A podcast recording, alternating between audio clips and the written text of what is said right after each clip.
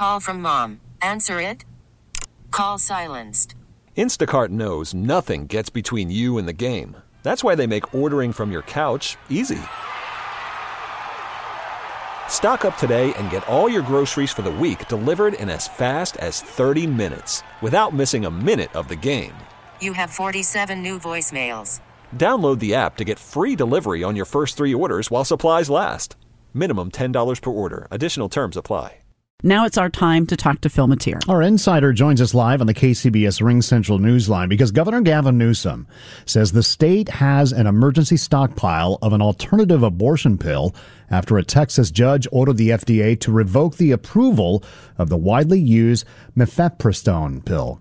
Phil, what is he saying about the move to block the drug in Texas?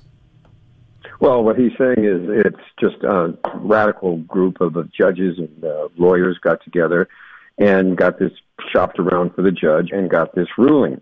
Now, he's not going to be stocking up on the mifepristone, which is the subject of the judge's ruling. What they're stocking up on is a thing called misoprostol, which is a companion drug to the one that's being banned by the Texas judge.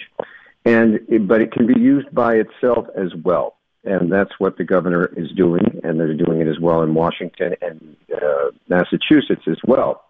He's uh, opened the gates to order as many as 2 million or more doses. He's gotten 250,000 so far.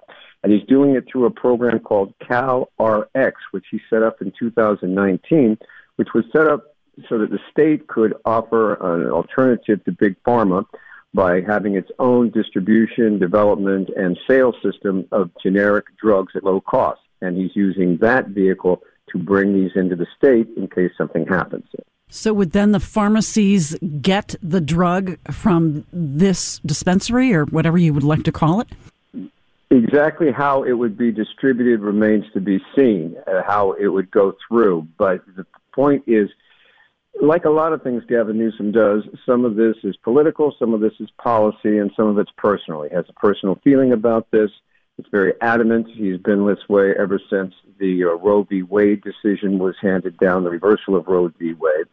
The second, on the policy, like a lot of his announcements, whether it's gas tax, uh, uh, windfall profits, or other things, he has sort of a we're going to go this way, and the details are going to be worked out.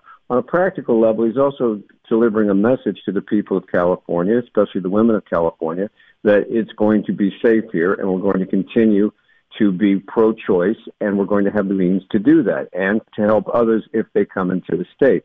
So it's sort of a three pronged message that he's sending out. The details will be worked out, but he wanted to get the word out early, and that's what we're seeing. How much of this is also a message to states like Texas? Well, you know, states like Texas go their own way. The governor just spent a couple of days in Alabama, Mississippi, uh, and Arkansas, you know, bringing California's ideas and uh, thoughts on democracy to the deep south where they're they're not held. But I got to tell you, it, it, it's probably not going to have much of an effect on the states that are uh, adamant in their feelings on abortion. It's just not. It's going to be for the states that where these pills could continue to be distributed. And remember, this isn't the first time he's weighed into this. When attorney generals in some of those red states said to stop selling these drugs or drugs coming on for uh, abortions, he wanted to cut the contract off for Walgreens because Walgreens went along with those rulings. He later rescinded that because the federal oversight said you can't be picking and choosing what drug companies you work with.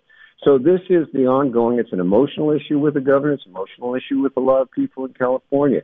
It's also a very uh, volatile one. So I wouldn't say he's out to change the world. He's just to try to make California safe for his own constituents here. Gotcha. KCBS insider Phil Matier. All star closer Kenley Jansen, we have a question. What's the best podcast of all time? Baseball isn't boring, baby. I'm Rob Bradford, and every single day I'm sitting down with the biggest names to show you this great game is the greatest game. It's my podcast, it's my passion. It's a cause I started more than two years ago and is now the most prolific national daily baseball pod there is. Another fact, so jump aboard the BIB Express. Follow and listen to Baseball Isn't Boring, presented by Wasabi Hot Cloud Storage on the free Odyssey app or wherever you get your podcasts.